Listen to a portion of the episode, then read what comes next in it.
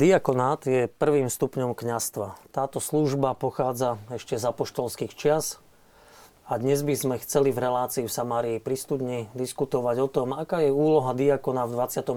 storočí. Samozrejme, pozrieme sa aj na vývoj diakonátu, aký bol v histórii. Mojimi spoludebatujúcimi budú štyria hostia. Vítam katolického kňaza, jezuitu Andreja Filipka. Dobrý večer, Dobrý večer, prajem katolického kňaza Mariana Šurába, ktorý pripravuje v Nitrianskej diecéze trvalých diakonov. Tak, no troška. Dobrý večer. Grecko-katolického kňaza Rastislava Čižika. Dobrý večer. A pozvanie prijal aj diakon Peter Repko. Dobrý večer. Ešte v úvode sa chcem ospravedlniť tým, ktorí nás sledujú naživo v pondelok večer, že sme začali o niečo neskôr, ale mali sme technické problémy. Dúfam, že bude všetko v poriadku a naša diskusia vás zaujme. Takže keď hovorím, že diakonát je prvý stupeň kňastva, keby som chcel najskôr tak všeobecne, odkiaľ vieme odvodniť vznik kňastva?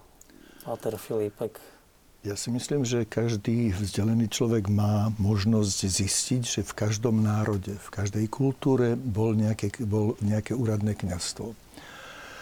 Keby sme chceli hovoriť o kňastve našom, katolickom, tak musíme začínať aspoň stručne o židovskom kňastve, lebo Ježiš od samého začiatku, keď vystupoval, tak ukazoval, že má vedomie kňastva, hoci nepochádzal z kmeňa Lévyho, odkiaľ pochádzali starozákonní kňazi. Ale ešte predtým poviem takto. Predovšetkým starozákonné kňazstvo sa vyznačovalo jednou vecou. Slovo avoda znamenalo službu, namáhavú prácu, ale aj obetu a rôzne požehnania to, bolo vlastne, to bol pojem, ktorý predovšetkým mal charakterizovať kňazov. Keď pozrieme do starého zákona, dosť často vidíme, že proroci kritizovali starozákonnie kňazov. No nemôžeme to povedať, že šlo o dve skupiny, ktoré stali proti sebe, pretože mnohí proroci boli z kniazského rodu. A vlastne aj druhú reformu, druhý zákon, v podstate spôsobili starozákonní kňazi. Oni stali za tým, že sa obnovilo všetko. Len Ježiš od samého začiatku, keď vystupuje ako prislúbený Mesiáš, tak v podstate ako by chcel naplniť to, čo čítame už v starozákonnom proroctve, kedy prorok Malachiáš predpovedá, po prorokovi Izaiášovi predpovedá, že bude úplne nový, nové kniazstvo, nová služba, ktorá bude jedna a nie toľko objekt, ktoré bolo v starom zákone, ale jediná, nová na všet, vo všetkých končinách sveta. A na toto nadviazal Ježiš, keď hovoril, s vedomím, e, zoberme skutočnosti, ktoré kniazov starého zákona vyznačovali. Bolo to napríklad požehnávanie, bolo to učenie, bola to služba lásky, ale predovšetkým bola to obeta. Ježíš ukazuje, že požehnáva malé deti, dokonca keď odchádza do neba, tak tiež požehnáva svojich učeníkov. Takže tam prejavil aj navonok, že má vedomie kniazstva. Celú svoju obetu chápal obetu svojho života chápal ako vlastne sprítomnenie alebo naplnenie tej starozákonnej obety Božieho baránka, ktorého v starom zákone museli každý rok obetovať. A z týchto skutočností potom Ježiš, vediac, o čo ide, pri poslednej večeri dal jasne najavo, že chce, aby táto jeho obeta pokračovala tam musíme hľadať v podstate počiatok katolického kňastva pri poslednej večeri, pretože doteraz slávime Veľký štvrtok, nehovorím, že Zelený štvrtok, pretože keďže som kedy súčil liturgiku, tak mi to troška znie čudne. E, to nie je Zelený štvrtok. Mnohí to hovoria, že je to o tých zelín všelijakých horkých. To bol Veľký štvrtok, pretože v prvotnej cirkvi na Veľký štvrtok vlastne biskup doslovne hej, konal bohoslužbu, pri ktorej sa vracali späť na bohoslužbu tí, ktorí robili predtým pokánie. E, starý nemecký názov Veľkého štvrtku znie Greinern Donnerstag, teda nie gra, Greinern, ale Greinern. A staré germánske slovo Greinern znamená plačlivý. Mm. Tí, ktorí boli odsudení na pokanie, ktoré trvalo aj niekoľko rokov, tak nariekali, že boli vylúčení z bohoslúžieb. Tí, ktorí sa po dlhých rokoch vracali, tak boli plakali od šťastia, že znova budú môcť mať veľkú účasť, plnú účasť na bohoslužbách. Uh-huh. A preto my na Veľký štvrtok si pripomíname ustanovenie dvoch sviatostí. Sviatosti kňastva a sviatosti oltárnej. Tam treba hľadať počiatok. Ježiš jasne naznačoval aj svojim apoštolom, o čo ide. Kto chce byť medzi vami prvý, nech je posledný. Teda ukazoval, že to slovo avoda, tá namáhavá služba a pokora, služba lásky, ale zároveň aj požehnávanie musí byť charakteristickým znakom jeho nástupcov. Uh-huh. Chcete niekto niečo doplniť? Ja by som to povedal možno aj tak opačne, že ty si začal dobre a že spomínam si, keď sme prišli na teológiu do Bratislavy, do seminára, tak jedna z prvých vecí, ktorá bola taká pekná, ktorú sme sa dozvedeli, že vlastne pripravujeme sa na kňazstvo, ktoré má kontinuitu s poslednou večerou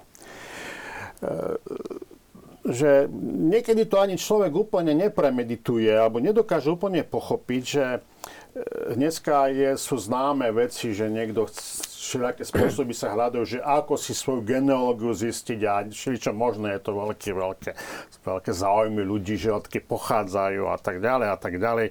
Všelijakým možným spôsobom to zistujú.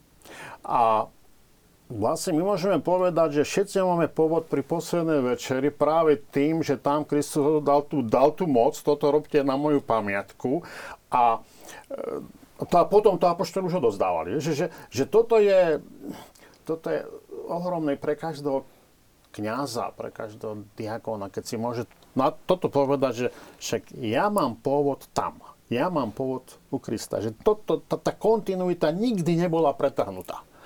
To je krásne na, na, na katolickom, grekokatolickom kniastve toto, táto kontinuita. Že, že tam to bolo pri tej poslednej večeri a my to znova prežívame a na toto nesmieme zabúdať. Uh-huh. No dobré, ale e, my hovoríme dneska o troch stupňoch kňastva. Biskup, kňaz, prezbytera, diakon. A keď hovoríte o tom pôvode, a kde, kde sa vzali zrazu tri funkcie, tri stupne? Ak dovolíte, môžem povedať jednu vec. Našiel som kedysi dávnejšie v knihe od Mirča Eliadu zmienku, že dokonca už v starom Grécku bol pojem diakonos známy. Šlo skôr o služobníka kráľovského dvora. Teda bol to skôr svetský zmysel.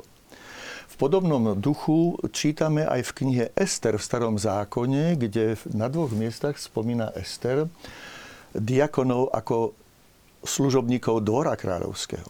Teda ešte vždy to nebolo spojené. Prvýkrát vo Svetom písme nachádzame pomenovanie diakon vlastne v liste Sv. Pavla Apoštola Filipanom. Hneď v pozdrave, prvý verš. Stačí si pozrieť, a tam je v tom momente spomínaný poprvýkrát diakon. Kto to bol? Keď čítame skutky apoštolov vôbec, teda život učeníkov po na nebo, vzať, po na nebo vstúpení pána a po zoslení Ducha Svetov začal sa rozvieť, začali organizovať. Uvedomovali si zodpovednosť za to, že musia pokračovať v tom diele.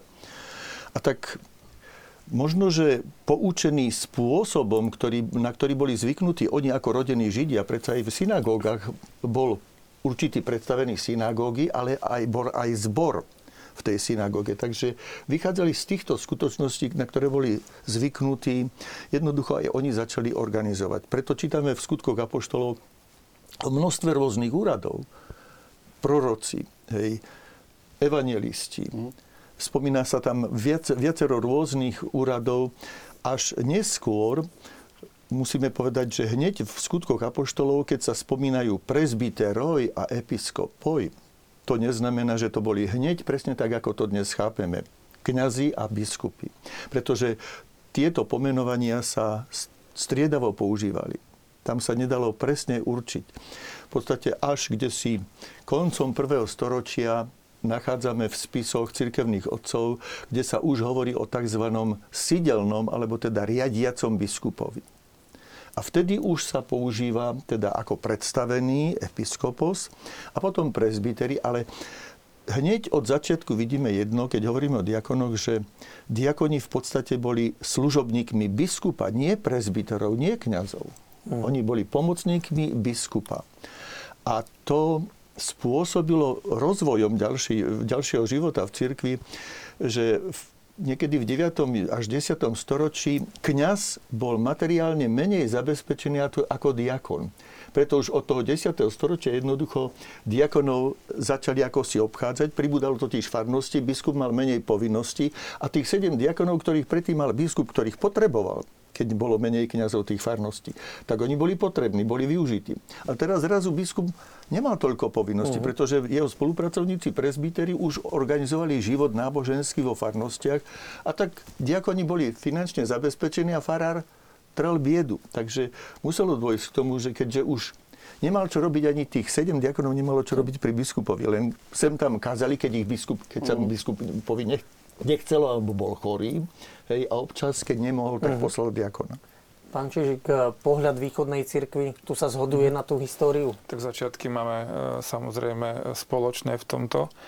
Um, nový zákon, myslím, že tie spomínané skutky apoštolov, tá šiesta kapitola, ustanovenie tých siedmých, proste, aby obsluhovali pri stoloch, um, plný múdrosti a ducha. Samozrejme, že, že tam sú tie začiatky a ja len tak spomeniem, že potom vypichnutie tých e, dvoch, Štefana a Filipa, vlastne tam ten vzor toho diakona v Štefanovi, že až do dá sa povedať, do odovzdania života až e, po smrť. Vlastne tam vidíme to svedectvo tohto diakona. Filip zase je takým symbolom otvorenosti pre svet, keď ide do Samárie, kde hlása Božie slovo.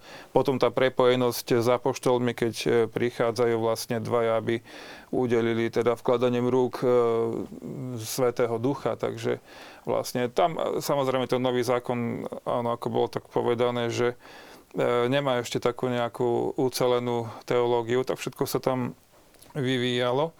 A tiež aj na, na východe teda mm, sa e, tento diakonát áno, veľmi spája a práve s, biskup, s biskupským úradom, že diakon ako, ako pomocník biskupa, čo dodnes vlastne vidieť aj v našej E, v našej liturgii kontinuálne vlastne sa zachovalo to, že vlastne keď slúži napríklad e, biskup s diakonom v úvodzovkách, tak kniaz si ani neškrtne aj pri tej svetej liturgii, že vlastne je to o, o nich dvoch ako keby, že vlastne tá, tá spätosť je tam veľmi pekne vyjadrená. Uh-huh.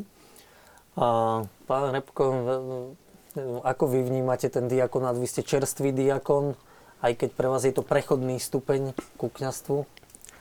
Hej, no, e, diakoni majú tú výhodu, že sú priamo v tom Svetom písme spomínaní, hej, lebo to delenie medzi prezbiterov a biskupov, to je také nejasné, to nevyplýva až tak jednoznačne mm, mm. priamo z Nového zákona, kdežto tí diakoni sú tam vyslovene spomínaní. Čiže echtovný pôvod. Je Takže priamo písme. ten pôvod je v tom Svetom písme. Treba si to, to, ešte... ste, to ste pekne vypichli. Dokonca je to ešte krásne povedané, ako to spomenul aj dôstojný pán, že vlastne, áno, tí siedmi muži zo skutkov apoštolov boli, aby sa starali, aby apoštoli mohli hlásať evanielium a o ostatné činnosti, charitatívne činnosti, aby sa stali tí siedmi osvedčení muži.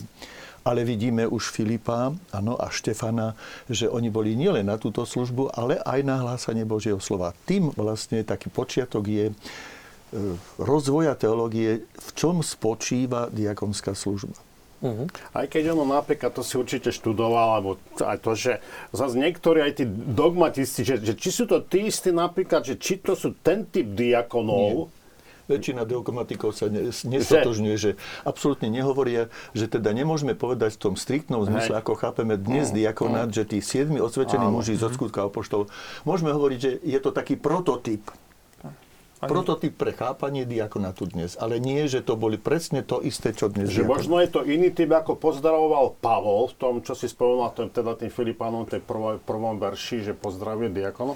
Že to len tak hovorí, že to, to, čo Peter dobre hovorí, že tá pozícia diakonov tam bola samozrejme silná, ale zároveň tiež sa teda zvažovalo, že alebo teraz rozmýšľame, že teda či to bolo tak vnímané ako a kto presne. Takže to naozaj to až, mm-hmm. ja si myslím, že to až takto, to druhé storočie dáva trocha také tak. už, že, že až také, mm-hmm. také troška vyjasnenie. Keď sa pán, pán Repko, Však ten posun vidíme aj v tom, že vlastne aj tá služba sa vyvíjala nejakým spôsobom, hej, že ako máme v tých skutkoch Apoštolov tej 5. kapitole, že aby obsluhovali, aby slúžili, hej, a že dneska tá služba diakona najčastejšie sa vníma práve ako služba pri liturgii. Hlavne toho prechodného diakona, Hlavne pri ide tom o prechodný stav. diakonáte, hej. Vy ste chceli, pán, či, tiež reagovať? Mm, Ja som vlastne len toto chcel uh, potvrdiť, že áno, tá, tá liturgická uh, funkcia je tam uh, veľmi teda dôležitá, ale takisto, že ako, ako bolo tiež spomenuté, že tam v tom texte v skutkoch apoštolov sa tiež nepo, nespomína v tom mm. originál diakonos, ale proste je tam použité iné Sedem slovo. osvedčených mužov. sedem osvedčených mužov, proste len z toho textu, ako hovoríte, že prototyp e, tak vychádza. Oni vlastne to sa berie aj to, že, že v tom liste Filipanom e, je tam tiež vlastne pán Ježiš, ten, ten krásny hymnus, že, ktorý sa stal dulos, myslím, že tam je ten termín použitý, že až otrokom, hej, že sluhom, ako to je veľmi blízke slovo, ale ide dokonca ešte ďalej, tak tam by som povedal, že Ježiš Kristus sám je takým označený ako keby takým ešte prototypom toho diakona, diakonos, dulos, hej, otrokom, až sa uponížil sa a tak ďalej, takže tam je. Ale môžeme povedať, že napríklad tie oficiálne vyjadrenia cirkvi, keď si zoberieme tieto cez základný poriadok, že vlastne tam sa to uvádza ako príklad diakonov, ako diakoni. Áno. Že berie sa to oficiálne, to sú tí vlastne prví diakoni. Preto som povedal prototyp No, diakona, áno. Čiže dá sa povedať, že tí prví diakoni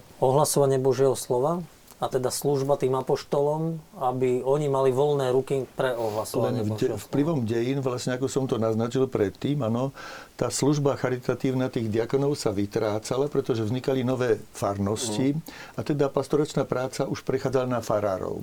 Zrazu diakoni nemali čo robiť. A preto doslovne ostala im len liturgická služba. Občas pomáhať pri slávnostných bohoslužbách a už nie pomocníkmi fara, teda biskupov, ale pomocníkmi kňazov boli diakoni potom. No ale aby sme sa dostali k tomu, ako chápať dnes diakonát, ja si myslím, že stojí za to si všimnúť, že v roku 1951 v Nemecku Freiburg in Brisgau bola konferencia Charity, kde poprvýkrát sa ozvali ľudia, že je potrebné zaviesť znova k tej liturgickej službe diakonov charitatívnu činnosť pre diakonov. A v tomto zmysle oni chceli presadiť obnovu trvalého diakonátu. Po nich v 51. to bolo vo Freiburg in Brisgau. Myslím, že v 54. to potom pokračovalo, ak sa dobre pamätám z toho, čo prednášam počas semestra študentom. V 54. to vzniklo podobné čosi vo Francúzsku. A tým v podstate oni doslovne začali provokovať tieto združenia, provokovať, keď sa už schylovalo k zvolaniu druhého Vatikánskeho koncilu, aby sa o tom rozprávalo o zavedení trvalého diakonatu. A je zaujímavé, že keď sa diskutovalo na druhom Vatikánskom koncile o kapitole práve o diakonoch, tak v prvom návrhu neprešiel len preto, lebo tam sa spomínalo práve o povinnosti, že musia byť zachovať celibát. Až keď sa táto časť vynechala z toho návrhu, tak potom skoro všetci účastníci tej diskusie hlasovali za to zaviesť trvalý diakonát. To sa len hovorilo zatiaľ. Áno, sa schválilo, že teda trvalý diakonát, ale až potom ďalšie roky ukazovali, že čo všetko treba ešte upresniť. Mhm. No ja by som sa ešte na chvíľu vrátil len do histórie, čo som si tu pripravil, že vlastne vy ste vraveli, že možno diakoni boli aj tak viac ako kňazi kedysi a riešilo sa to na nicejskom sneme, keď tam bola akási taká žiarlivosť kňazov na postavenie diakonov leb- a zakázalo sa diakonom hm, podávať Eucharistiu kňazom. To bola jedna z vecí. Bol, tam ešte bolo ďalšie, kňazmi. ďalšia Áno. vec. Práve na Nicejskom koncile poprvýkrát, ale potom na viacerých tých synodách zaznievalo slovo totiž diakoni boli, žili v celibáte v tom čase. No vtedy žili diakoni v celibáte. A dokonca v Elvíre synoda rozhodla, že cirkevne treba vylúčiť zo spoločenstva veriacich diakona, ktorý by sa oženil. Nielen o tom svetom príjmaní, ale aj o tom zachovaní celibátu. Už vtedy sa rozhodovalo, že diakon mal byť žiť v celibáte. Mhm. A platil celibát vtedy aj pre, pre kňazov? No, Lebo to je ešte ran, ranné To bolo- storočia. to Teda. bolo miestna práve to, že synoda. aj, biskupy, aj pápeži boli ženatí. Aj Ale mnohí. diakoni museli byť A di- slobodní. A diakoni museli byť slobodní práve preto, že mali pomáhať, teda, aby všetok ten čas venovali aj tej charitatívnej činnosti. Ano? Aby oni doplňali to, čo... Teda tam bol riadiaci biskup a oni mali všetku tú starosť na starosti. Teda, aby to netrieštili tú službu. Mhm. No dobre. Toto je tak história. A keby sme sa naozaj začali posúvať do súčasnosti, vlastne máme viaceré obrady aj na Slovensku, teda Rímo a grécko-katolícky obrad. Keby ste nám, pán Repko, povedali najskôr, že čo dnes diakon, kto je to diakon v dnešnej latinskej rímsko-katolíckej cirkvi, vy ako diakon, ako to vnímate, čo viete povedať našim divákom a potom pán Čižik, lebo nie je to rovnaké, uh, že hm. ako je to v grécko-katolíckej.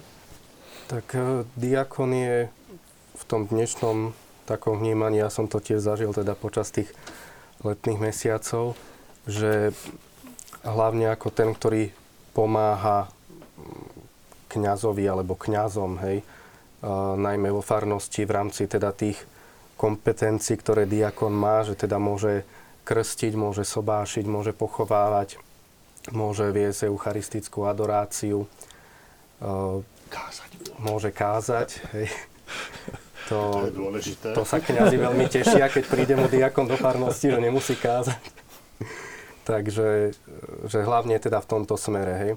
A plus teda sú to aj tie asistencie biskupské, hej, teda služba biskupovi na tých pontifikálnych svetých homšiach, ale e,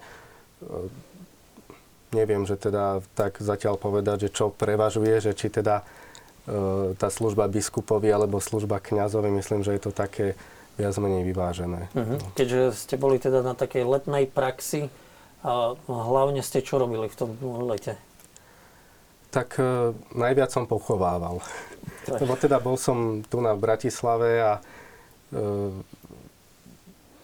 v Bratislave tých pohrebov je dosť, najmä teda v krematóriu bratislavskom, takže e, tam je to také, že keď bolo treba, že zastúpiť, alebo čo tak som chodieval tam, ale teda nejaké krsty sa mi teda, mi ich prišili, alebo teda aj sobáše nejaké, takže plus aj tie adorácie, aj kázne. Takže... Ja by som možno preto doplniť, že ten slovenský model, ten rímokatolický je taký, že vlastne oni sú na teologickej fakulte v seminári, robia nejaké služby pre samotný seminár, to znamená predovšetkým kážete, že? Dávate nejaký príklad ostatným, tým mladším, že tí diakoni už troška sú iné ako ostatní. Takže to je to, je to obdobie z, tých semestrov, no a potom prichádzajú tieto prázdniny. No. Takže ono je aj na Slovensku, však možno k tomu dostaneme tá diskusia, že ako by sa mal ten diakonát možno ešte efektívnejšie, alebo lepšie, alebo prirodzenejšie, aby to nebolo tak, ako to ty hovorí, že teda, že diakonská služba je vlastne pobyt na cintoríne. No. Uh-huh. No a ako je to vo východnej cirkvi, grecko-katolíckej? Hm? S diakonmi? My tam vlastne, aspoň tu v našich zemepisných šírkach, máme e, diakonát ako e, taký predstupeň, alebo taký prvý stupeň kňastva. Vlastne tam tým človek sa stáva teda klerikom vyšším, sú to nižšie, lebo my máme zachované ešte aj nižšie svetenia, nie len ako poverenie, ako v latinskej cirkvi, takže vlastne vyšším klerikom sa stáva od teda diakonátu, prijatím svetenia diakonského.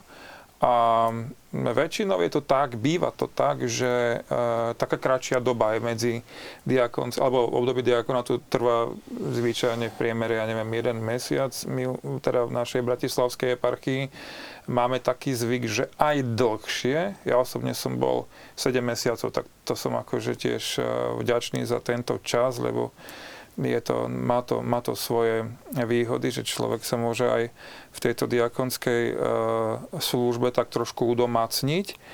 A, ale u nás to je e, viac menej o tej liturgickej stránke, hoci e, keď porovnáme keď porovnáme úlohu diakona v latinskom obrade, tak u nás napríklad samostatne diakon nemôže, teda nekrstí, hej, iba v prípadoch samozrejme núdze a tých ostatných, ale to môžu ako už, ktorýkoľvek to, ako ktorýkoľvek po, hej, áno, pokrstený.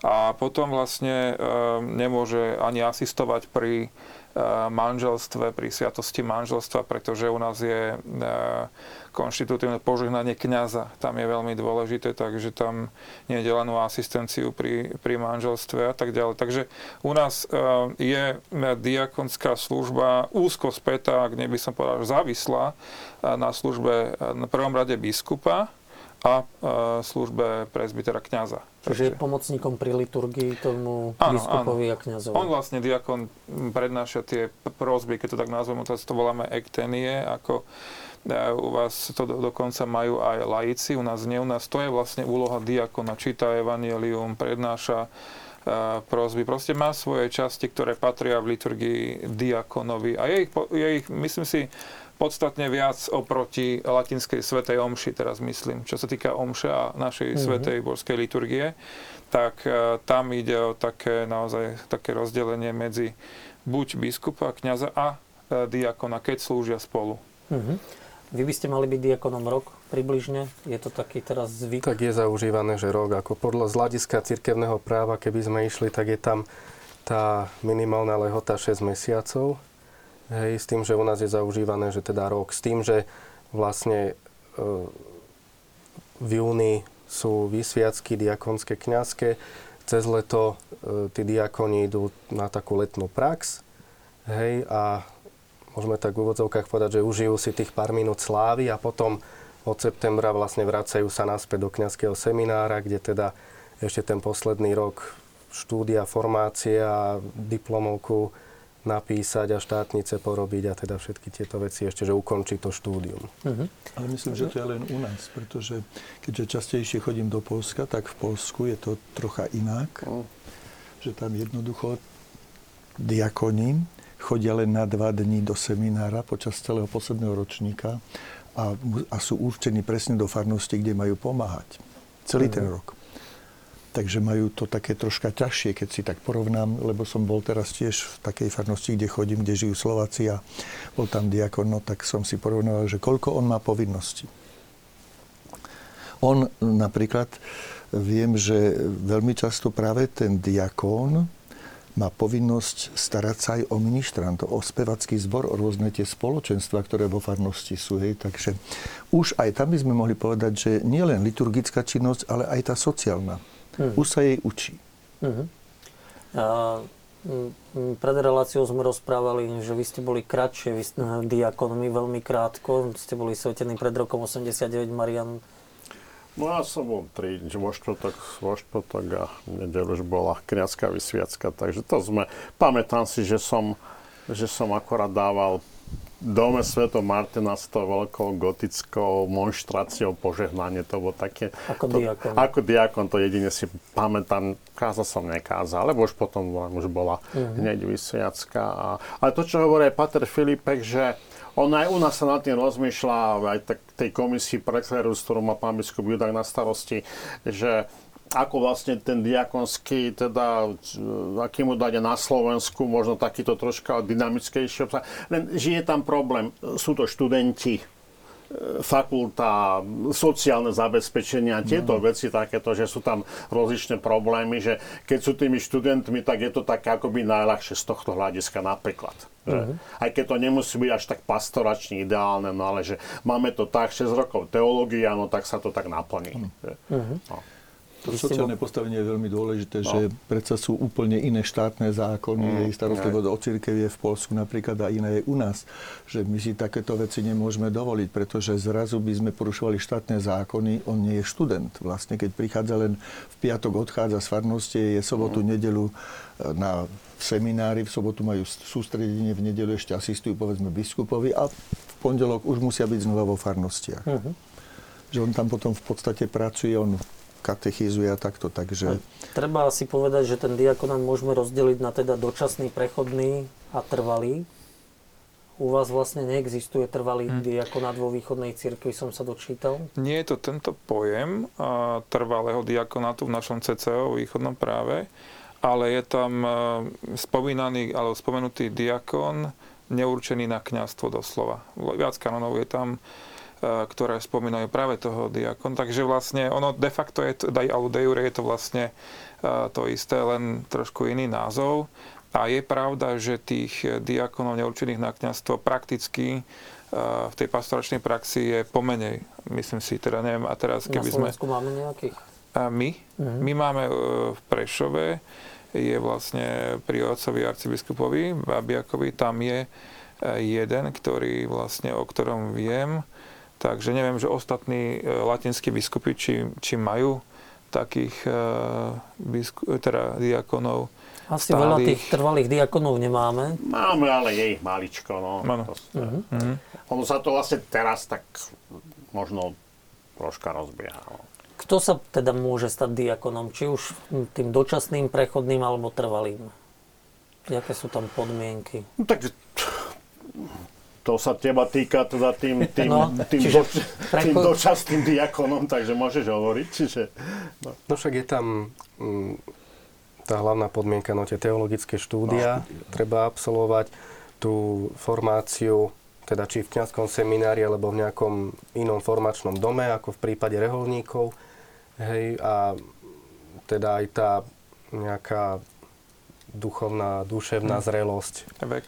Hej, takisto aj vek. No, na e, diakona toho prechodného je 23 rokov minimálny vek a na trvalého diakona myslím, že 35. 35, 35 uh, slobodný a 40, 40 ženatý. Mm. No.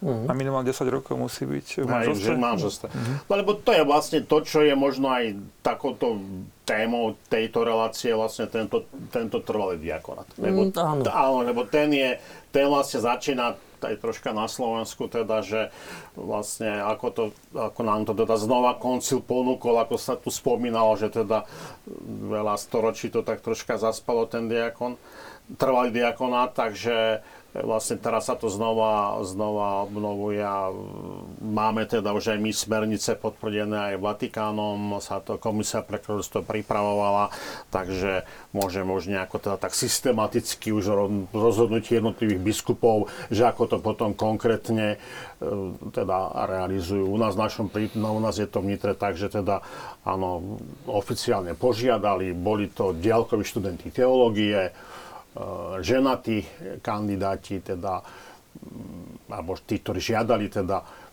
no a mali ukončenú teológiu ďalkov, no už teraz je trojročná formácia a už myslím, že už nič sa svete nemajú, no a tak už biskup, pán biskup rozhodne, že ako, ako, ako ďalej, že teda, že tak, no sú to, sú to aj osobne pre mňa, je to taká zaujímavá skúsenosť v rámci pastorálnej teológie, v rámci kazateľskej služby im pomáhať, že s týmito ľuďmi sa stretávať. A verím, že budú trvali diakone, že budú dobrí diakon. Čo si myslím, že aj vojenský koordinár nejaké takéto ambície takisto má, aby mal tam trvalého diakona, takže Takže je to tu. No a tak možno to, čo aj roz, rozmýšľame, že opäť, že e, sa hľada, že teda to ich e, využite. To je jedna to veľká téma, v debata, že ako, ako ich potom aj na Slovensku vedieť, vedieť potom zapojiť do tej celej pastorácie. Ale vy ste asi jediná dieceza, ktorá rozbehla zatiaľ prípravu na trvalý diakonát. V iných diecezách sú síce jednotlivci, ale nie je to tak nejako skupinovo. Možno je to tak, áno, že ja tiež neviem, ako je to v iných diecezách, no tak sa to rozbehlo. No, oni už tretí rok to ide, takže... No. Relatívne by mohli byť o rok vysvetení, tam je podmienka Áno, áno, nechcem, samozrejme nechcem hovoriť nejaké termíny, ja, ale tak, že... Tak je tam podmienka trojročnej áno, formácie, no, čiže... To už splňajú. Ale takže... si myslím, že život církvy vôbec aj u nás po druhom Vatikánskom koncile sa podstatne zmenil. Zoberme si, ako vyzeral život kňaza vo farnosti ráno odslúžil omšu hej, a na druhý deň si dal večer a mal v podstate dva dní voľna. Nič viac. Dnes máme Sveto Omša aj ráno, aj večer, častejšie spovedania, že z toho titulu som presvedčený, že aj viac problémov v kňazských životoch máme. Viac, doslovne poviem, vyhoretých kňazov, že jednoducho kým je mladší, tak je zapálený a potom nevládze. Takže tieto situácie nás nútia hľadať, aby sme znova rozmýšľali o zavedení trvalého diakonátu, ale nielen v tom zmysle liturgickej pomoci. Ale skutočne, ako, ako to potrebujeme vidieť. Povedzme, organizovať život vo farnostiach, organizovať nejaké tie spolky, ktoré máme, oživovať hej, prácu v rôznych krúžkoch a toto. A tam by bol hmm. veľmi potrebný diakon. A toto ste mi tak dobre prihrali, ale na chvíľu preruším tú našu reláciu videoklipom, aby ste si vydýchli, vy v štúdiu, aj naši diváci. diváci, ak majú záujem, môžu nám posielať postrehy, otázky na telefónne číslo e, a mailovú adresu, ktorú vidia práve na televíznych obrazovkách a po videoklipe sa do štúdia vrátime.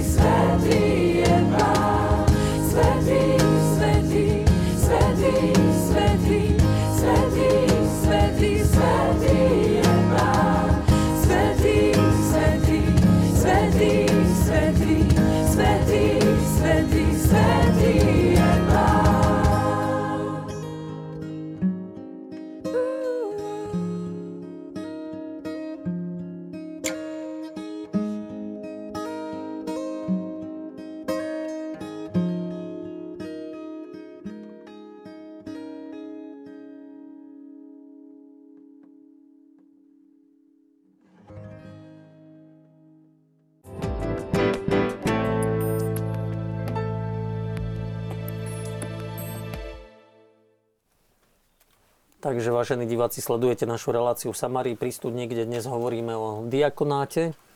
No a spomenuli sme tak pred uh, tým videoklipom, že čo by ten diakon mohol robiť a uh, že hlavne potrebu diakonátu alebo znovu obnovenie diakonátu aj ako trvalého stavu inicioval druhý vatikánsky koncil.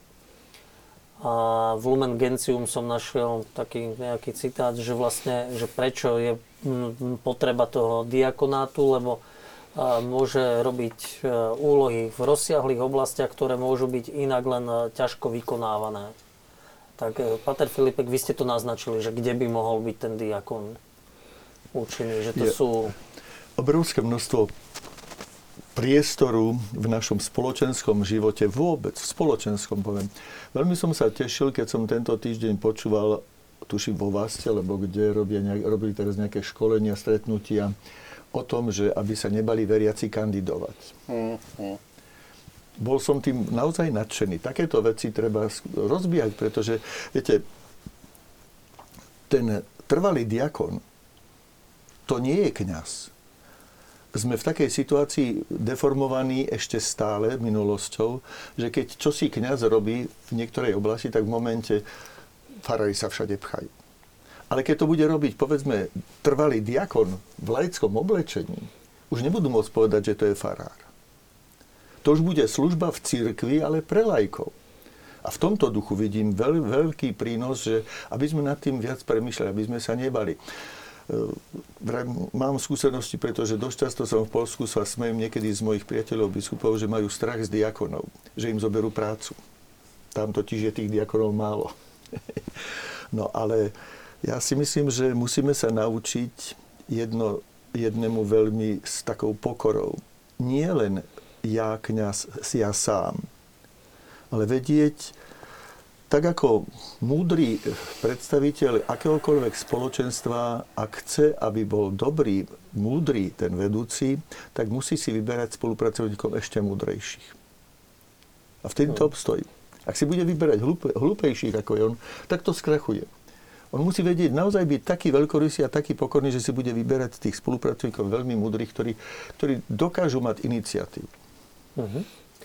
No, čo by iné mal robiť diakon Marian ako kňaz? Dobre, v liturgii sme si to povedali, ale sú priestory, miesta, kde, kde ja kňaz nejde? Ja som na to myslel, čo hovorí Pater Filipek a neviem, že ťažko sa mi to hodnotí, ani nechcem to hodnotiť pesimisticky, že na Slovensku predpokladáme, že ten kňaz má ešte otvorené dvere, ale myslím si, že nie je to až také dokorán. Už.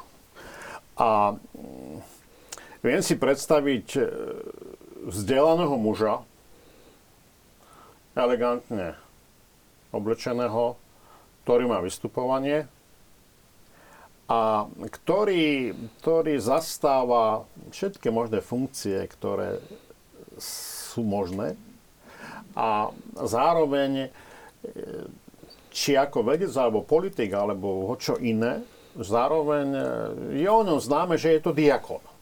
Že, že má teda, že je to, je tam, kde sa ten, a to je aj poslanie diakonov, že možno ísť tam, kde ten kňaz nemôže ísť. Lebo tam je tá, že priamo v tej, v tej realite, realite života. Tu by som trochu protirečil, alebo vniesol by som niektoré otázniky, že povedali ste politik. No podľa mňa diakon nemôže byť už politik, lebo je duchovná osoba. Um, nemyslím, ta, že môže sa politicky angažovať Moment. tento trvalý diakon. Nemusí byť vo funkcii no, politickej. Tak, aj, že nemusí ano, byť. Čiže môže pôsobiť v spoločenskom. V spoločenskom živote a môže ovplyvniť veľmi politický život.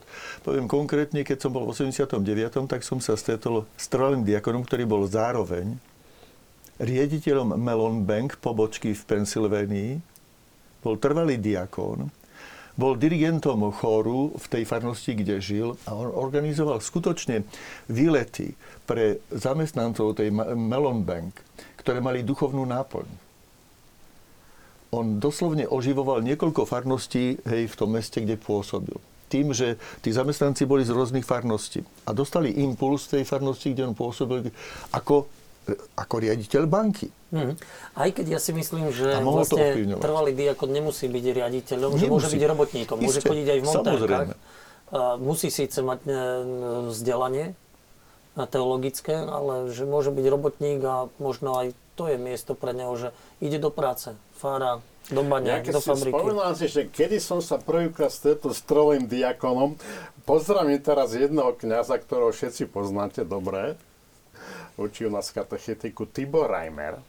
A keď sme prišli do Mnichova po revolúcii, tak jeho otec, jeho, jeho otec. otca nám predstavil ako pán diakon Reimer. To bol vlastne prvýkrát, sa, sme sa s týmto stretli, že áno, že toto je trojý diakon, ženatý muž. Áno. Že, že tak aj toto spektrum, ktoré, ktoré e, teda aj je nitre tých, čo sú tí muži, tak je tam práve takéto spektrum ľudí, že ktorí akože sú tak spoločenské, akože pokrývajú teda tak zhruba niektoré tieto oblasti mm. toho, toho bežného života. No. Mm-hmm. A pán Čižik, grecko-katolíci uvažujú, že by ste mali viacej tých diakonov trvalých, ktorí by nešli ku kňastvu, alebo... To je otázka na, na biskupov určite e, skôr. Z toho môjho pohľadu mm, a pri, tom, pri tej súčasnej situácii, súčasnej situácii, že máme naozaj dostatok kňazských povolaní, chvála Bohu, aspoň tuto e, v našej grecko-katolíckej cirkvi na Slovensku. E, zatiaľ nevidím. Akurát, čo kolegovia hovoria, že a vlastne tam, kde kňaz nemôže, tam vlastne ten taký, alebo kde možno má ľahší prístup niekto. Len to je tá otázka potom e, toho, že či ten človek vôbec musí byť diakonom, aby to mal prístup, či to nemôže angažovaný laik robiť, hej, že vlastne e, neviem, či na to je potrebné potom to diakonské svetenie. Z toho nášho pohľadu hovorím, je to silno dosť také liturgické, ako Mm. tá jeho služba. A samozrejme aj, aj pastoračná práca skôr taká, a ako pomáha čo z tej našej skúsenosti. U nás síce nemáme stálych diakon, máme diakona, ktorý momentálne je na ako predstupeň e, kniazstva a, a vlastne tam tá, tá jeho úloha, toto poslanie je skôr na tú, tú pastoračnú pomoc kňazovi. Hej, A biskupovi samozrejme v tých, e, v tých jeho činnosti, tej, tej liturgii a tak. No, Vy ste v predstavke povedali, že vlastne my máme dostatok kňazov, že tých diakonov ani nepotrebujeme. A, alebo sme nepotrebovali doteraz, čo sa môže rýchlo zmeniť. Hej, no, no, je to také, že prišli 90. roky a teda už zrazu štát nevstupoval, nere, nereguloval počet novokňazov a kňazských povolaní a tak, čiže farnosti sa naplnili. No. A teraz jednoducho farnosti sú viac menej obsadené, e, takže nejako nebola ani potreba nejaká pastoračná doteraz, že nejako urgentne ten trvalý diakonát riešiť. Akože ono postupne sa tým akože zaoberáme, riešime to, ale zatiaľ nie je nič také, čo by nás ako cúrilo v- tom. Že povedzme, ako možno v tých západných krajinách, e, povedzme, však stačí už len do Čiech, hej. Aj E, nemecky hovoriacich v Rakúsku. Alebo nemecky hovoriacej, že ten jeden kňaz je farárom zároveň nejakých 5-6 farnostiach spolu s ďalšími filiálkami a podobne. Takže len u nás na teraz takáto situácia nie. Samozrejme, že o pár rokov to môže Ale nastať vlastne aj to tu. je Pater Filipej naznačuje, že nemôžeme to my brať takto pre, asi len tak, že teda pokiaľ sú kňazi nepotrebujeme, lebo to tak asi nie je úmysel koncilu. Asi nie. No, nie no. preto, že teraz dobre, že keď sú kňazi, tak nepotrebujeme trvať diakonov, že tam sú tie úlohy, sú šp- vyšpecifikované, naozaj je to tá služba, je to tá liturgická služba, je to tá služba charity, je to tá služba spoločenstve a áno, že to, to, to, toto tu je, že dobre, máme kňazov, ale asi takto by sme nemuseli, nemuseli by sme uvažovať, lebo títo muži, trvalí diakoni sú ipso facto cenní či bude veľa kňazov alebo málo kňazov. Ja by som zareagoval, ale pri tej diskusii, keď to vlastne bolo na konci, aspoň že som čítal tie, tie dokumenty, tak vlastne tá, tá požiadavka vyšla práve od tých e, biskupov, kde bol nedostatok kňazov, že juhoamerický Afri, Afrika tam Hej. hovorí, že také, jeden biskup tam povedal, že, alebo sa vyjadril, že my teraz prežívame prvé storočie ako keby kresťanstva a vtedy ten stály diakonát bol, takže vlastne dajte nám tých diakonov. Takže tam mohol, a hralo aj tú úlohu aj ten nedostatok, hoci samozrejme, že tá teológia sa vždy len hľada, lebo druhý vatikánsky koncil neponúkol ucelenú už uzavretú tú teológiu stáleho diakonátu, takže to sú možno na to iné dokumenty, že keď sa pozera na ten... Aspoň 15 rôznych dokumentov vzniklo od druhého Vatikánskeho koncilu, kde sa to upresňovalo, kde doplňali, že čo asi, ako to treba chápať. Áno. Aj keď zaujímavo ste predchádzajúcom vstupe povedali, že, že, a to by som položil otázku, čo je diakon viac ako laik, že, že tam, kde nemôže kňaz, môže ísť laik. Tak prečo by sme tam mali poslať diakona? No môže ísť laik, ale predsa len povedzme, keď ten diakon bude v civili, hej, že ho nechápu a neberú ho ľudia ako kňaza, on môže s nimi pomô- môže im pomôcť duchovne, pretože má skončené teologické štúdia. Hej, môže naozaj pripravovať ich na príjmanie sviatosti. Tak bezprostredne povedzme ako ich spolupracovník. Môže s nimi diskutovať o problémoch rodiny a rôznych problémoch. A sú to situácie, kde sa kňaz nedostane. Ale keďže je to náš spolupracovník hej, a vieme, že má vzdelanie, môže nám veľmi pomôcť. Mhm. Preto si myslím, že naozaj treba týmto smerom ísť. Čiže je možné povedať, že takou úlohou diakona by mohlo byť aj, aj svojim svedectvom, ale aj pôsobením, tým ohlasovaním Božieho slova privádzať ľudí do kostola, k plšiemu, do chrámu. plšiemu životu sviatostnému. Áno. Sviatostnému, že vlastne kňaz nejde do tej práce, do tej roboty, do tej fabriky, či do toho úradu, do banky. V podstate ale ten to bol, tam robí. By som povedal, že môžeme sa inšpirovať tzv. robotnickými kňazmi z Francúzska z tých 60 rokov či 50 rokov, medzi ktorých patril kedysi aj kardinál Vojtila. Mhm. Hej. Veď tí kňazi odišli a žili vo fabrikách, nechodili v reverendách, hej, žili ako ostatní ľudia a mali možnosť celkom iným spôsobom rozprávať s týmito ľuďmi. A to je, myslím, že dnes veľmi dôležité.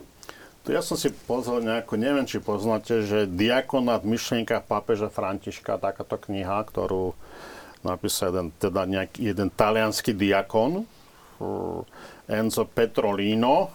A tam sosumarizoval teda myšlienky z trajšieho svetovca o diakonáte. A svetovotec v predhovore tejto knihy napokon cituje Jana Pavla II, že diakoni môžu byť opravne definované ako priekopníci novej civilizácie lásky.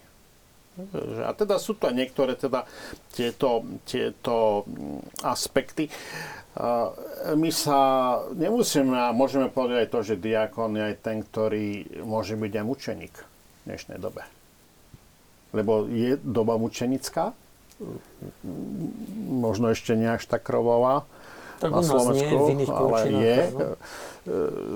Duševne, psychicky je doba mučenictva na Slovensku a, a, môže, a budeme potrebovať, budeme potrebovať aj, aj, aj tento typ svedectva. Viete, kedysi kardinál Tomášek sa jednom kňazovi, ktorý bol v, za komunizmu prenasledovaný, vyjadril takto, že pre Slobodnú Európu, pre Vatikán, hej, pamätám si to ako mladý kňaz, povedal, že no viete, tento kňaz nie je síce mučeníkom krvi, ale on tým, že nemôže vykonovať kňazskú funkciu, že žije ako robotník medzi robotníkmi, on vlastne je svetkom a preto je mučeníkom, že po kvapkách potu vylieva tú svoju krv a vydáva svedectvo o Evangeliu. Takže v tomto duchu vidím, že naozaj potrebujeme práve v dnešnej dobe, poviem ešte, ktorý sa, citát, ktorý sa mi veľmi páči, hoci ho pripisujú Janovi Pavlovi II, ale poprvýkrát ho použil Pavol VI, že dnešný svet potrebuje svetkov, mm. nie učiteľov. Mm. Ja keď som sa pripravoval na reláciu, našiel som jeden taký text v češtine, že teda diakoni služba ľuďom v núdzi, v nemocnici, ale aj žijúcim v strachu. A že keď sa týmto ľuďom podá pomocná ruka, potom prichádza uzdravenie, ktoré dáva aj oslobodenie, môže dať človeku dôveru, podnet prísť vlastne k ostatným, aj slúžiť a milovať. A ako príklad e, uvádza e, príchod pána Ježiša k Petrovej svokre, ktorá bola chorá. Že vlastne pán Ježiš sa stará o jej potreby, o jej chorobu, stavia ju na nohy, aby ona mohla ďalej slúžiť. slúžiť. A že toto sa dáva za vzor ako tým trvalým diakonom. Dá sa to v tom príbehu niekde hľadať teda? A teda e, to poslanie, že, že sú to my chorí, možno, my možno hovoríme te, takéto, alebo sme sa troška zarozprávali tým takým, povedzme takým tým, tým, tým spoločenským užitkom toho diakona, lebo pokladáme to za potrebné aby to, alebo že aj toto je zmysel toho trvalého diakonátu. Ale to, čo ty hovoríš, to je vlastne, to patrí k bytostne k diakon, diakonskej službe, aj k službe toho trvalého diakonátu. Tam, tam nie o tom pochybovať, samozrejme. Takto. Je to pekne napísané, je to pekne povedané. Že? Mm-hmm.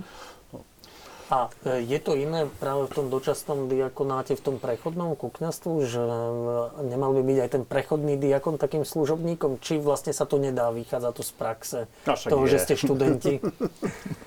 tak e, v rámci tej seminárskej formácie je tam priestor aj na tú službu, ale už priamo v tom diakonáte nejako to, ten rozmer tej povedzme charitatívnej služby ide tak trocha do úzadia. Hej, ale ako v rámci tej formácie ten bohoslovec sa stretne aj s tým, že e, povedzme štvrtáci chodia už niekoľko rokov na prax sestra matky Terezy Niektorí bohoslovci chodievajú do domova dôchodcov, kde povedzme len teda e, niekoľko minút strávia s tými dôchodcami, že sa s nimi rozprávajú a podobne. Čiže je tam aj tento priestor, len už nie je priamo nejako spätý s tým diakonátom. Ale možno aj ten trvalý diakonát mne teraz napadlo, že napríklad v tej nemocnici by to mohlo byť veľmi osožné, lebo keď kňaz prichádza do nemocnice, väčšinou len buď má nejaký zoznam ľudí, ktorých má navštíviť, ktorí chcú sveté príjmanie, ktorí chcú sa vyspovedať, zaopatriť, hej. Rýchlo ich pobeha, lebo má ešte ďalšie povinnosti.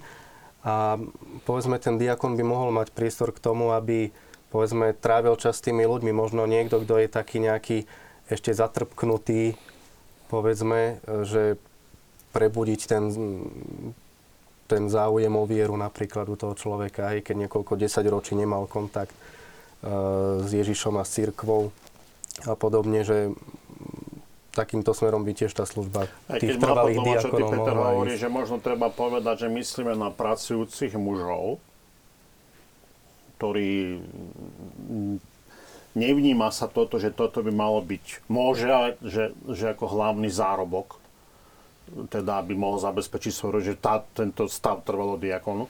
Mm. diakon, samozrejme podľa rozsahu, ale, ale že tam je možno to, čo aj on hovorí, že teda tento napríklad tá služba nemocnice a zároveň e, bude tam stále to, že on má prácu A vo voľnom čase, vo voľnom čase. popoludní môže navštevovať chorých v nemocnici. Hej. Možno im aj priniesť Eucharistiu, keď tam nemôže ísť A kniaz to Eucharistiou. bohatšia jeho služba. Alebo môže to byť niekto, povedzme, kto je v tej nemocnici zamestnaný, ako No, alebo na takom. e, z- zdravotný brat, alebo sanitár, alebo aj lekár, dajme tomu, hej.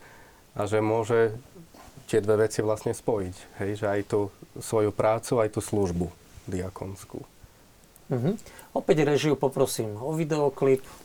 Ak majú diváci nejaké otázky, môžu nám poslať svoje otázky na, alebo podnety na mail alebo telefónne číslo, ktoré vidia v túto chvíľu na televíznych obrazovkách.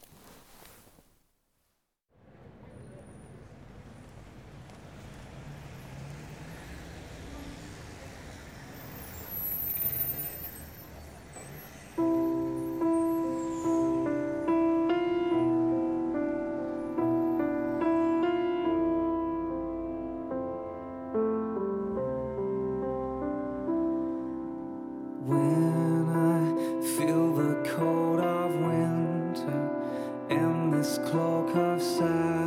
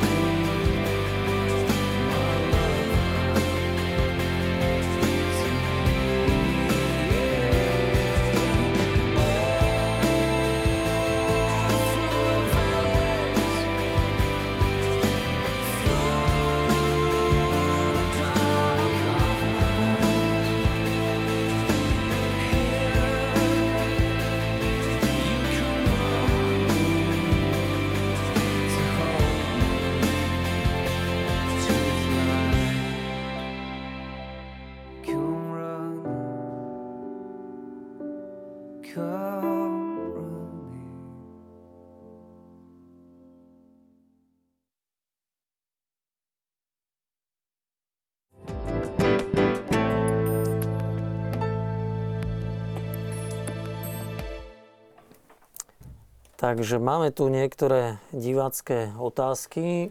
Prvá, aká je nie spodná, ale horná hranica pre vysvetenie pre trvalý diakonát? Marian.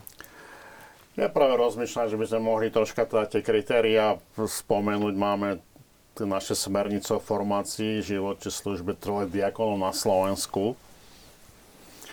Aj keď neviem, teda tá horná dokedy je asi, pokiaľ je splňa. Ja by som povedal, že asi taká, ako keď kniaz mal ísť do dôchodku.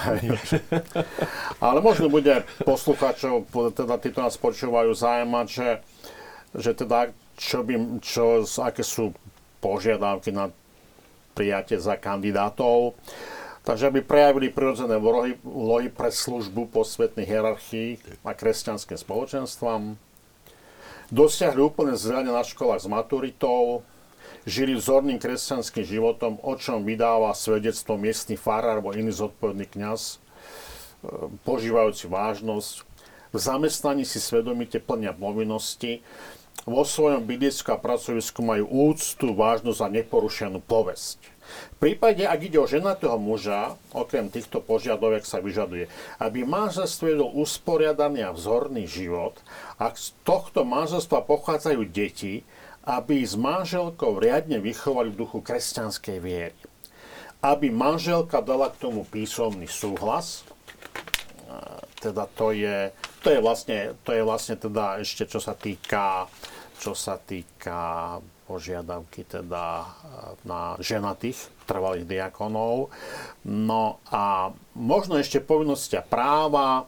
Trvalý diakon má nasledujúce práva a povinnosti. Usilovať sa o svetosť a celý ten život, žiť z Eucharistie, modlitby, modliť sa breviár, zachovať pre nebeské kráľovstvo dokonalú doživotnú zdržanlivosť, teda keď sa jedná o slobodného alebo o vdovca, Dovec sa už nemôže potom druhýkrát e, oženiť. Alebo diakona, ktorý ovdovie ako no, diakon. Hej.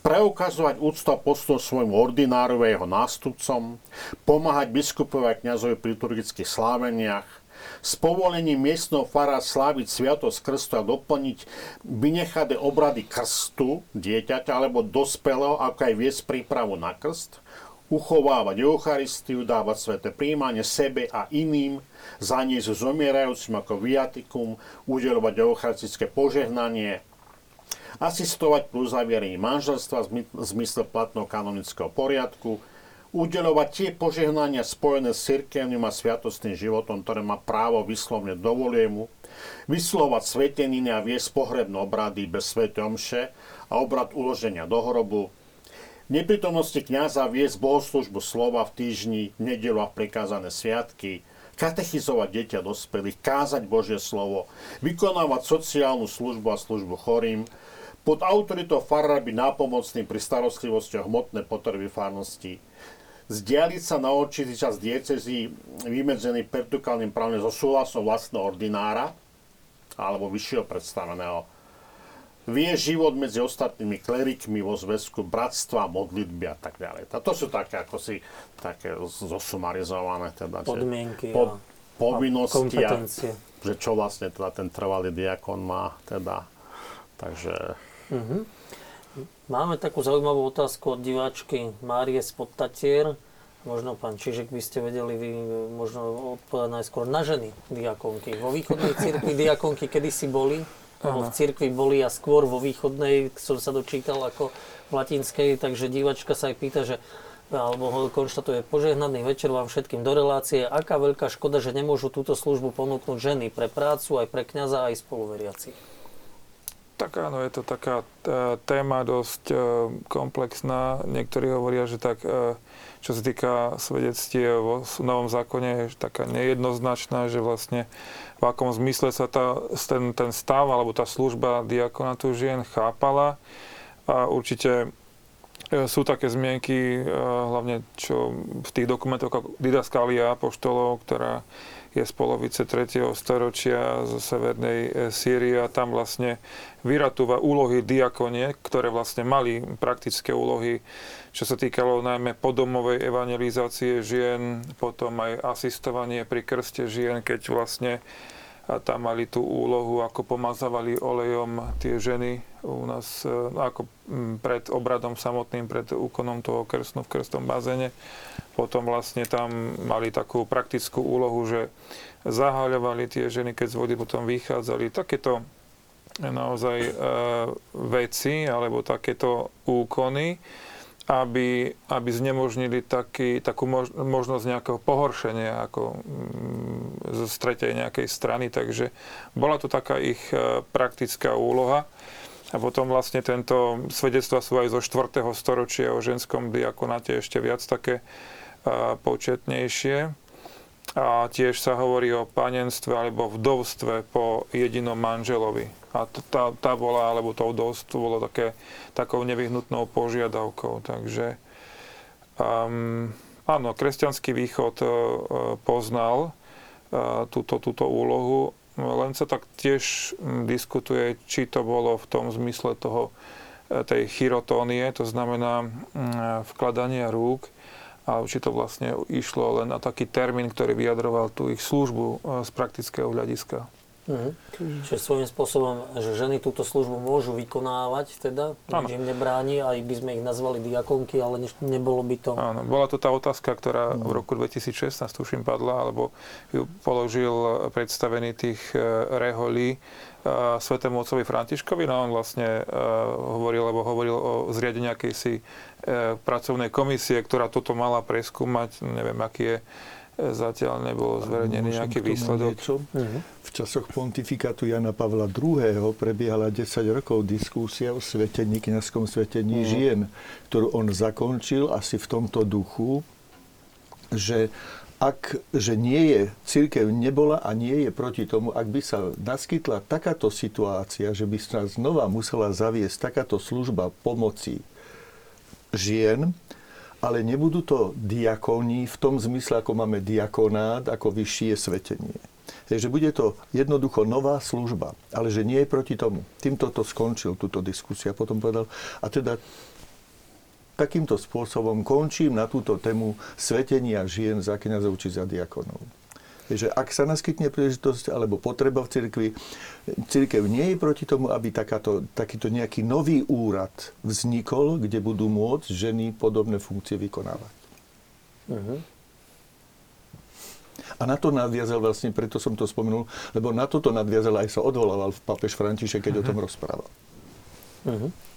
Uh, som našiel ešte uh, v pravoslávnej liturgike Pavol v prvom liste Timotejovi, oni to prekladajú za vdovu, ako diakonisu, že nech sa zapíše len tá, ktorá má najmenej 60 rokov, bola manželkou jedného muža, má svedectvo dobrých skutkov, vychovala deti, bola pohostinná, umývala nohy svetým, pomáhala služov, sužovaným a vždy sa usilovala o všetko dobré. Celko by som s tým nesúhlasil, pretože v prvotnej cirkvi boli diakonisy a boli, bola inštitúcia vdov. Mm-hmm. Takže to nebolo to isté. Preto by som... Neviem, Aj že kto to takto prekladal. Písma že, som našom našiel vdovu. Že, hej, no, áno. Toto som to našiel tam je jasne, a v, prv, v živote, alebo teda v dejinách prvotnej cirkvi je jasné, že bola inštitúcia diakonís, ktoré pomáhali pri krste žien, pri birmovke žien, ale bola aj inštitúcia vdov. Mm. Že to boli dve odlišné inštitúcie. Ešte by sme možno aj mohli povedať, že svetenie alebo vysiacka diakona a kniaza nie je rovnaká. Vedeli by ste Repko povedať rozdiel? Tak ono, je tam tá konsekračná modlitba, je tam vkladanie rúk, ale v tej konsekračnej modlitbe pri e, diakonovi je priamo vyslovené, že je ustanovený na službu. Mm. Čiže nedostáva kňastvo v tom plnom zmysle, lebo tá podstata náplň kňazstva, to, čo kňaza robí kňazom, je to, že teda premieňa chlieb a víno na Kristovo telo a krv. A to diakon nemôže robiť. Hej? Čiže je ustanovený na službu. Kdežto e, kňaz, teda prezbiter alebo biskup, už e, je ustanovený na kňazstvo služobné v tom plnom zmysle. Uh-huh. Ešte mňa tak e, jeden rozdiel mi prichádza na um, že vlastne pri diakonovi vklada len biskup ruky a pri kňazskej vysviacke aj kňazy, ktorí no, sú Dokonca tom... aj keď je viac biskupov prítomných na vysviacke, tak aj tak na diakona vždy iba hlavný celebrant Len jeden. vkladá ruky, len jeden. Lebo je ustanoven, ustanovený na službu Tomu biskupovi. tomu biskupovi. Vo východnej cirkvi je to ako? Zaujímavé je to veľmi, lebo tam je to pekne oddelené tiež. Ja som spomínal, že sú ponechané aj nižšie svetenia, aj vyššie. Nižšie svetenia bývajú a, pred svetovou liturgiou, mimo teda, zvyčajne pred svetovou liturgiou. Tam ide o ten lektorát, alebo teda čtec, Šteca. šteca čitateľa a subdiakonát, to takéto dve, a, dva stupne. A potom v rámci Svetej liturgie, ako myslím, že aj v rámci Svetej Omše sú tie tri, e, tri svetenia, teda e, sviatosť, Sveté tajomstvo diakonatu, kniazstva, episkopátu, na, rôz, na rôznych miestach, ale biskup je svetený pred čítaním, prvým čítaním apoštola, teda z Nového zákona. Kňaz je svetený po prenesení obetných darov, u nás sa to volá, že veľký vchod, keď sa prenášajú obetné teda dary zo e, obetného stolika žertveníka na prestol a vtedy je kniazská vysviacka a tá diakonská je mm, najneskôr, tá býva až po anafore, po tej eucharistickej modlitbe, pred modlitbou Otče náš, tam sa to vlastne vsúva. A u nás e, to býva tak, že je to aj tým tak vyjadrené, že tieto tri svetenia sú e, vo, vo svetini sa dejú. Biskup tiež vkladá ruky, je to tá chirotónia. A je to vlastne a také tie, tie znaky a to pekne tiež tam tá spolúčasť e, veriaceho ľudu je vyjadrená, vyjadrená tým, že tiež oni aklamujú to axios, to je hodný, že vlastne biskup pri predávaní tých e, e, inštrumentov, ako diakon dostáva ripidu, orár, to je vlastne ten pás, ktorým, ktorým sa prepáša pri, pri liturgizovaní ho vždy používa orár ako na, na modlenie. A potom e, tu ripida je vlastne taký vejar na ovievanie obetných darov a potom e, dostáva teda aj kadidelnicu, e, z ktorou potom okiadza. A za každým vlastne e, diakon teda biskup zvolá axios a ľud tiež odpoveda kňazi na striedačku s ľudom odpovedajú e, jehodný axios. Takže je tam, je tam taká tá súhra toho celého vlastne spoločenstva. E, Tá vysviacka je naozaj veľmi taká, veľmi taká mocná. Mhm. Keď vy ste spomenuli to oblečenie, aj v latinskej cirkvi, v našej rímsko-katolíckej sa odlišuje oblečenie diakona od kňaza. Viete to popísať? Tak diakon ako znak toho, že už je vysvetený a že patrí medzi teda klerikov, tak e, nosí štólu, ako teda štóla, ktorá je znakom tej kňazskej moci, ale diakon ju nosí teda krížom od ľavého pleca k pravému boku a takisto môže nosiť teda aj dalmatiku, teda je to rúcho, ktoré je podobné ornátu, ktorý nosí kňaz, ale teda je inak strihaná má aj rukávy, ale teda je v takej istej liturgickej farbe ako ornát kňaza. Mhm. Takže a na prvý pohľad niekedy to aj e, ľudia bežne nevedia rozlíšiť, hej, lebo aj mňa sa viackrát pýtali, či už som pán farár, lebo už som tak oblečený, jak pán farár a podobne, takže ono na prvý pohľad to častokrát nie je vidno. Mhm. A je zaujímavé vlastne, keď sme hovorili o tom oblečení, že diakona v civile, v obleku, alebo teda v robotníckom, vy ste normálne v klerickom oblečení, v košeli s kolárikom. Tak hej, no diakon je v, v, vlastne vysviackou, diakonskou prijatý medzi klerikov, je zároveň, teda, aby sme to tak právnicky povedali, inkardinovaný do nejakej diecézy. E, Čiže vlastne už nosí ten klerický odev, ale vlastne už aj bohoslovci ten klerický odev nosia a takisto teda aj reverendu. Hej, je to už individuálne, viac menej každý diecezný biskup si o tom rozhoduje sám, že kedy tí bohoslovci začnú ten klerický odev nosiť, Obliečka. Mhm. takzvaná obliečka. Hej, u nás v Bratislave je to v treťom ročníku. Čiže prvé dva roky tí bohoslovci chodia e, oblečení Civilne. teda civilne a potom od tretieho ročníka vlastne nosia reverendy alebo teda košelu s kolárikom. Je to vlastne čosi ako pokračovanie starej histórie, pretože v minulosti, v dávnej minulosti bol do klerického stavu prijatý tonzurou. To znamená, vyholili mu hlavu.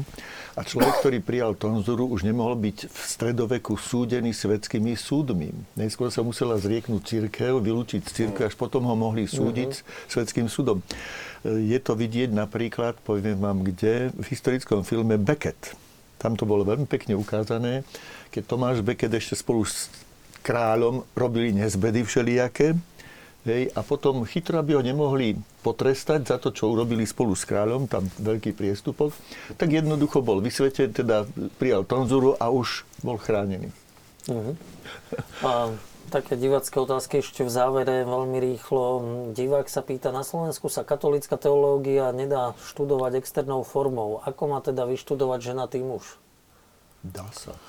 No dá, nedá, no tak za našu fakultu by som v tejto chvíli povedal, že sa už nedá. Nedá. Teda univerz, našu, túto rímsko-katolickú univerzitu Komenského. Ani na Teologickej fakulte Trnavskej univerzity sa nedá. Zrušilo sa externé Zrušili, štúdium áno. katolíckej teológie. Neviem, ako to je vo východnej cirkvi v Prešove. V Prešove, či to ešte tiež je, Mám taký neviem. dojem, že už to tiež Už tiež? zrušili. Tak, sa Tak ale zase to denné štúdium nie je vyhradené iba pre Nie, kandidátov. ale že ale má tak, ženatý no. pracujúci Hej, hej, hej. muž, že neznemožňujeme trošku také No je povolanie? to, je to, zaiste, že je to trpké konštatovanie, ale áno, že niekedy tí ľudia sa takto ozvú, že, bola by, že je tu, niekto by chcel, ale mm, keď to my nemáme v číslach na tých fakultách, že sa tam nehlási aspoň tých 20 e, laikov na to diaľkové štúdiu, jednoducho to nie je to možné udržať. No, tak to vieme, no. Však žiaľ, no. Hej, Takže aj tak sa bolo- budeme musieť rozmýšľať aj v našich podmienkách, aj túto na, v tej západnej provincii, že pravdepodobne umožniť opäť e, to štúdiu, len musí sa to troška vyhodnotiť, aké sme situácie, ako ďalej a zase nejaký študijný program, kde by mohli byť aj, aj, teda, aj títo ľudia, ktorí by napríklad tí muži, o ktorých by možno, teda, že chceli by byť trvalí diakoni. No. Ale zase na Teologickej fakulte Trnavskej univerzity, ktorú vedú jezuiti, dá sa vyštudovať aj denné štúdium udelením individuálneho štúdijného áno. harmonogramu. Čiže je to taká výpomoc, pom- pomocná rúka. Akoby pomoc pre tých, ktorí, chcú, ktorí chceli externe študovať. Áno. No a máme tu taký celkom podnet, e, ja ho odovzdám možno aj kompetentným, ale keď nás pozerajú, že dobrý večer, reagujem na vašu reláciu a prosili by sme, ak by to bolo možné, aby diakoni nosili na prvé piatky a v nedele sveté príjmanie do domu 3. veku na Poloreckého v Petržalke. Takže e, aj konkrétna vec, ak nás počúvajú z farnosti v Petržalke, kňazi, tak aby to zariadili, keď nie, tak skúsime Tak nemusí byť diakon, však môžu vybaviť v tej farnosti, môžu vybaviť e, mimoriadného rozdavateľa svetého príjmania, ten môže chodiť. Dá sa to zariadiť. Dá sa zariadiť. Buď Pošlo na školenie diakon, na buď akolitínky, úrad. alebo Vy ste. mimoriadní rozdávateľia. Páni, ja vám ďakujem veľmi pekne za diskusiu v televízii Lux. Vám, vážení diváci, ďakujem za pozornosť a prajem ešte pekný večer. Ďakujem.